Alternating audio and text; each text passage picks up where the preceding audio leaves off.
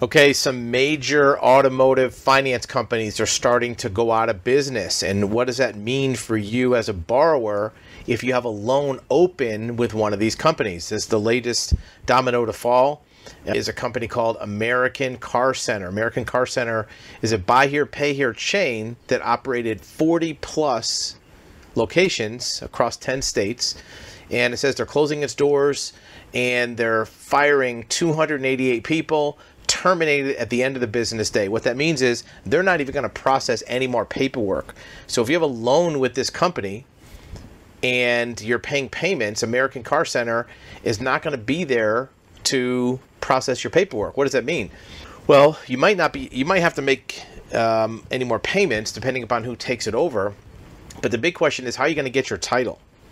What we recommend doing immediately is filing with your state for the dealer licensing division for a title recovery. That's number one. Number two is see about starting the civil lien process to have your jurisdiction declare you to be the owner of the vehicle. Now, remember, we're not attorneys. We're not giving you legal advice. You may want to get some legal advice from an attorney to find out what your rights are, your consumer protection rights, and other rights. However, you want to start this process early. Don't wait until the end of your loan, a year, year and a half, six months from now, because by then there may not be any more funding available from the restitution fund, right?